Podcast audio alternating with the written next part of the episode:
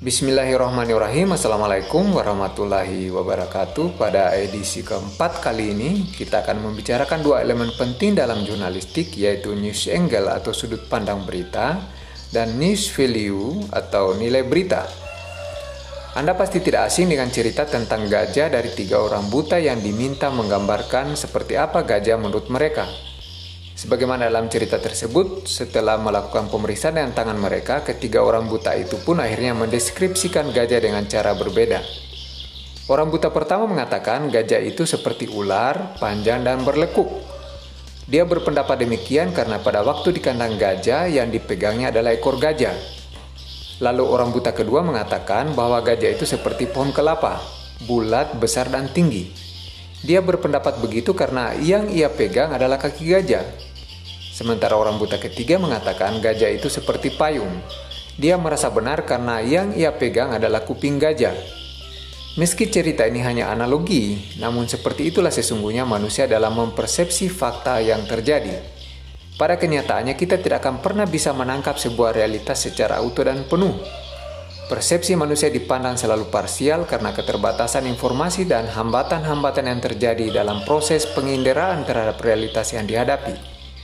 Apa yang kita pahami sebuah fakta, pada dasarnya hanyalah sebuah sudut pandang. Persoalan seperti ini juga dihadapi oleh seorang wartawan atau penulis. Mereka tidak mungkin dapat menangkap secara utuh semua fakta yang terjadi ketika melakukan peliputan di lapangan. Selain karena tuntutan kecepatan dan persoalan eksklusivitas berita, serta keterbatasan ruang media untuk memuat semua realitas yang ada, juga tentu agak sulit bagi media untuk mempersepsi semua fakta dalam sekali liputan. Karena itu, kita kemudian mendengar istilah the second hand reality, yaitu realitas media bukanlah realitas sesungguhnya. Bahwa realitas media adalah realitas yang sudah diseleksi, realitas yang telah dikonstruksi atau realitas tangan kedua, yang pada akhirnya membentuk dan melahirkan citra media dalam benak kita tentang hal-hal yang terjadi di luar sana. Media kenyataannya memilih, sekaligus menentukan posisi mereka ketika berhadapan dengan realitas. Dalam pemberitaan media-media nasional, kita kerap menyaksikan perbedaan liputan antara media A dan media B.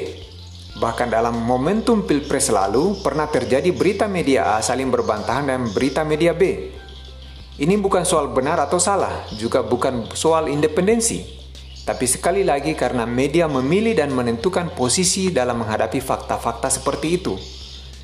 Pilihan posisi ini disebut news angle atau sudut pandang yang secara teknis pada akhirnya menentukan bagaimana media menulis judul dan bagaimana media membuat lead atau teras berita pada alinea pertama dalam tulisan mereka.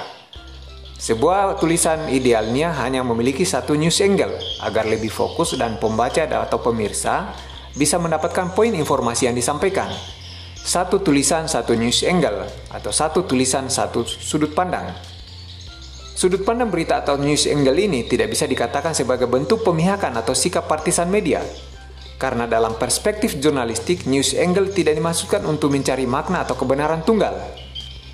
News angle dalam tulisan juga tidak dimaksudkan untuk menyerang atau menyakiti seseorang, akan tetapi untuk menghilangkan masalah-masalah teknis, seperti soal persoalan keterbatasan waktu, fake news, dan hal-hal lain. News angle adalah persoalan di mana seorang penulis berdiri dalam melihat sebuah fakta. Kenapa? Karena realitas membutuhkan sudut pandang untuk dapat dimaknai. Kendati begitu, sudut pandang sebuah berita haruslah tetap faktual, tidak boleh berbohong, mencari perhatian atau memfilter atau mempelintir informasi. Sebab news angle dilahirkan dengan satu tujuan, yaitu mencapai kegunaan dan keagungan jurnalistik setinggi-tingginya.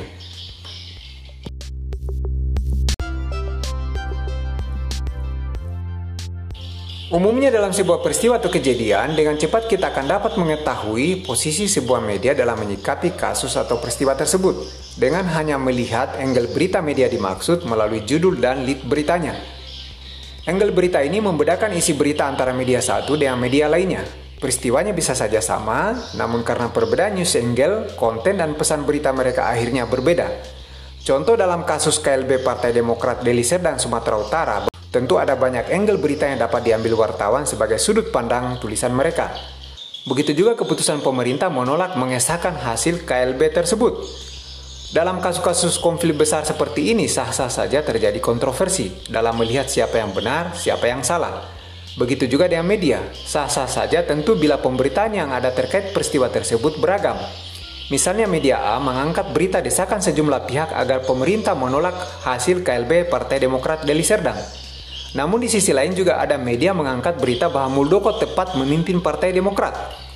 Persoalan News Angle ini memang kerap dihubungkan dengan keberpihakan media atau wartawan lapangan, yang tentu sebagai manusia biasa sudah pasti memiliki kecenderungan-kecenderungan termasuk pilihan politik.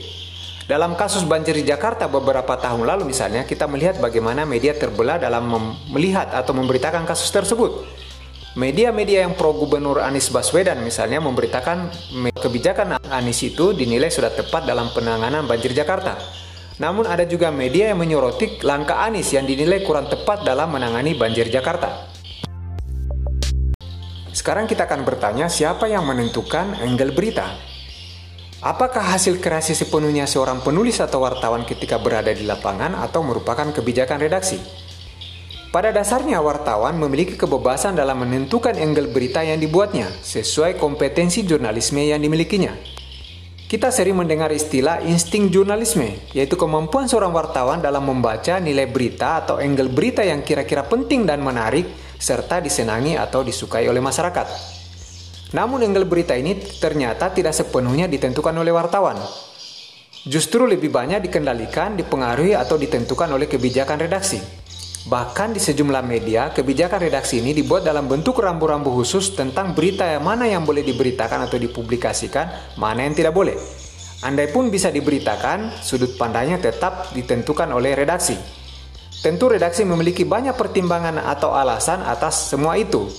Selain faktor ideologi dan politik media, pertimbangan yang paling sering diambil atau kerap dilakukan adalah karena berkaitan dengan segmen pembaca atau kepentingan bisnis media, atau juga bisa karena campur tangan owner atau pemilik media. Namun begitu, penulis tetap saja memiliki ruang besar untuk mempengaruhi angle sebuah tulisan melalui pola dan teknik tulisan.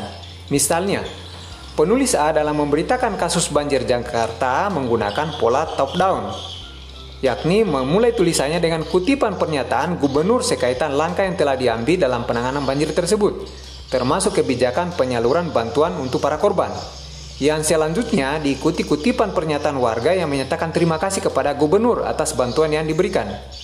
Adapun penulis B yang menggunakan pola bottom up memulai tulisannya dengan pernyataan pengungsi korban banjir atas penderitaan yang mereka rasakan selama dalam pengungsian, sekaligus harapan dan usulan kepada pemerintah langkah seperti apa yang mesti dilakukan untuk mengatasi banjir Jakarta.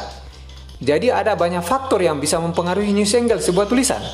Selain ideologi media, ada kebijakan redaksi yang berkaitan dengan segmen pembaca, pertimbangan iklan atau bisnis media, juga kepentingan owner, dan yang terakhir adalah karakter wartawan.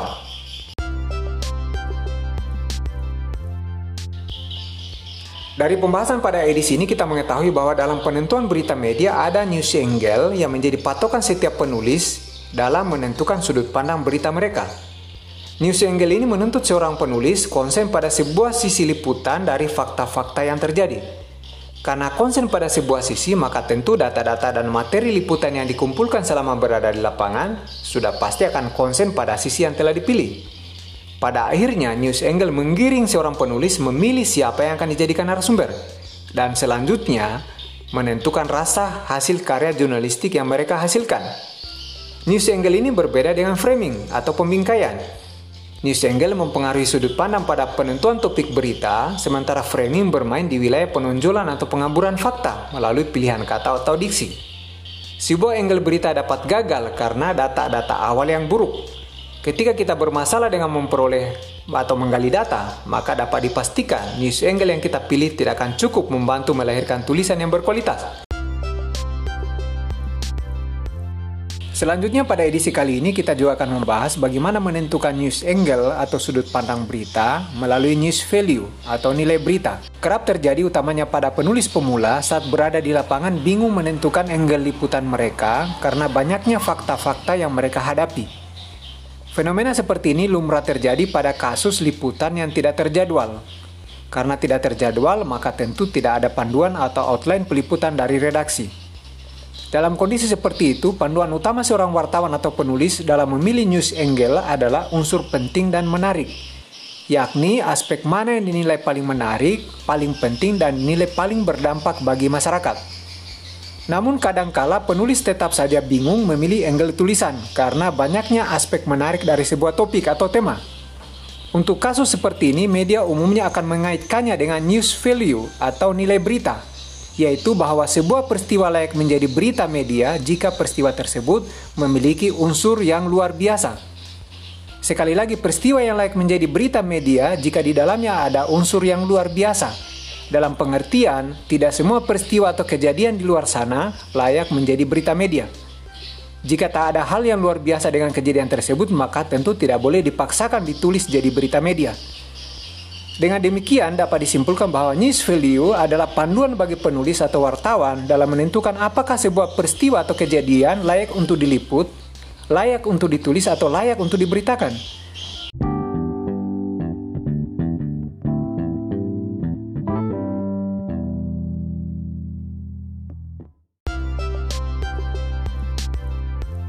Salah satu unsur news value atau nilai berita dalam jurnalistik, termasuk juga dalam jurnalistik penyiaran, adalah aktualitas, yakni seberapa hangat sebuah persoalan dibicarakan, atau apakah peristiwa itu menyangkut seorang tokoh atau hanya orang biasa.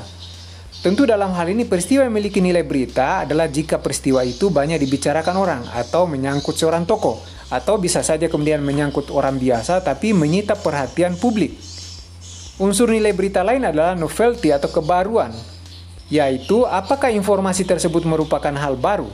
Baru dalam pengertian di sini tidak harus peristiwanya baru terjadi, namun juga bisa berupa informasi atau peristiwa tersebut baru didapatkan oleh media.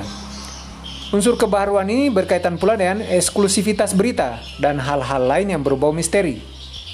Selanjutnya unsur sensasi. Unsur sensasi mengajukan pertanyaan apakah sebuah peristiwa atau kejadian mengandung daya pukau atau daya kejut atau hal-hal yang bersifat mendadak serta membuat orang tercengang. Unsur berita lain yang dapat dijadikan panduan atau patokan untuk menentukan apakah sebuah peristiwa layak untuk diberitakan di media adalah unsur konflik, yaitu unsur yang mempertanyakan apakah dalam peristiwa tersebut ada pertarungan kepentingan, atau ada perebutan kepentingan, atau perebutan kepemimpinan misalnya, atau ada perjuangan yang mengakibatkan ada yang menang, ada yang kalah. Semua itu menarik untuk ditulis dalam sebuah berita media. Salah satu contoh konkret terkait unsur konflik ini adalah apa yang saat ini terjadi di Partai Demokrat. Unsur lain yang merupakan nilai berita yang dapat dijadikan panduan dalam menentukan angle berita di dunia jurnalistik, termasuk juga jurnalistik penyiaran, adalah human interest, yaitu apakah peristiwa itu memiliki nilai-nilai kemanusiaan. Begitu juga dengan nilai berita proximity atau kedekatan antara pembaca atau pendengar atau pemirsa dengan peristiwa yang terjadi. Dapat juga dijadikan pertimbangan dalam menentukan angle berita atau tulisan kita. Unsur kedekatan di sini tidak hanya berkaitan dengan kedekatan secara fisik, tapi juga bisa berupa kedekatan secara sosial atau kedekatan secara emosional antara pembaca atau halayak dengan peristiwa yang terjadi. Barusan kita membahas soal teknik mengatasi situasi di mana kemudian kita dihadapkan pada fakta-fakta yang banyak di lapangan dan kita kebingungan menentukan news angle atau sudut pandang berita dalam sebuah peliputan. Tadi kita sudah bahas bahwa untuk mengatasi hal seperti itu, maka penulis atau wartawan dapat mengaitkan news angle ini dengan news value atau nilai berita. Sekarang kita akan membahas pula keterkaitan antara news angle atau sudut pandang berita dengan unsur 5W1H. Rupanya dalam menentukan news angle kita juga bisa menggunakan mekanisme pengajuan pertanyaan terhadap seluruh unsur 5W1H yang ada dalam jurnalistik. Ada 6 pertanyaan tentu yang bisa kita gunakan untuk merumuskan news angle melalui unsur 5W1H, yaitu bisa melalui unsur what atau apa, melalui unsur who, siapa, melalui unsur when, misalnya kapan, atau unsur why, kenapa, unsur where, di mana, atau melalui unsur how, atau bagaimana. Kalau begitu, maka tentu akan ada banyak pertanyaan yang dapat kita ajukan untuk menentukan news angle melalui unsur 5W1H, sehingga kita tidak akan kekurangan tema atau topik tulisan. Misalnya dalam kasus kisruh Partai Demokrat yang terjadi saat ini, kita dapat mengajukan pertanyaan-pertanyaan melalui unsur 5W1H ini.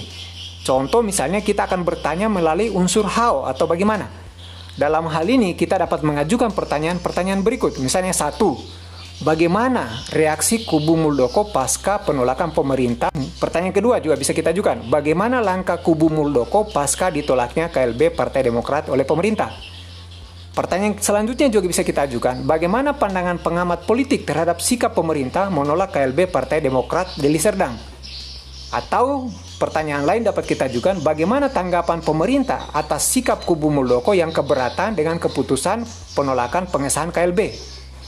Juga bisa kita bertanya, bagaimana langkah pemerintah menyikapi keberatan tersebut, misalnya jika ada keberatan. Juga pertanyaan lain bisa kita ajukan lagi, yaitu bagaimana langkah Partai Demokrat ke depan mengantisipasi munculnya perpecahan serupa, misalnya. Jadi seperti kita lihat, ada begitu banyak yang bisa kita ajukan sebagai pertanyaan melalui unsur 5W1H untuk mendapatkan news angle yang baik dalam peristiwa atau kasus kisruh Partai Demokrat. Ini baru satu unsur, yaitu unsur how, belum unsur lainnya.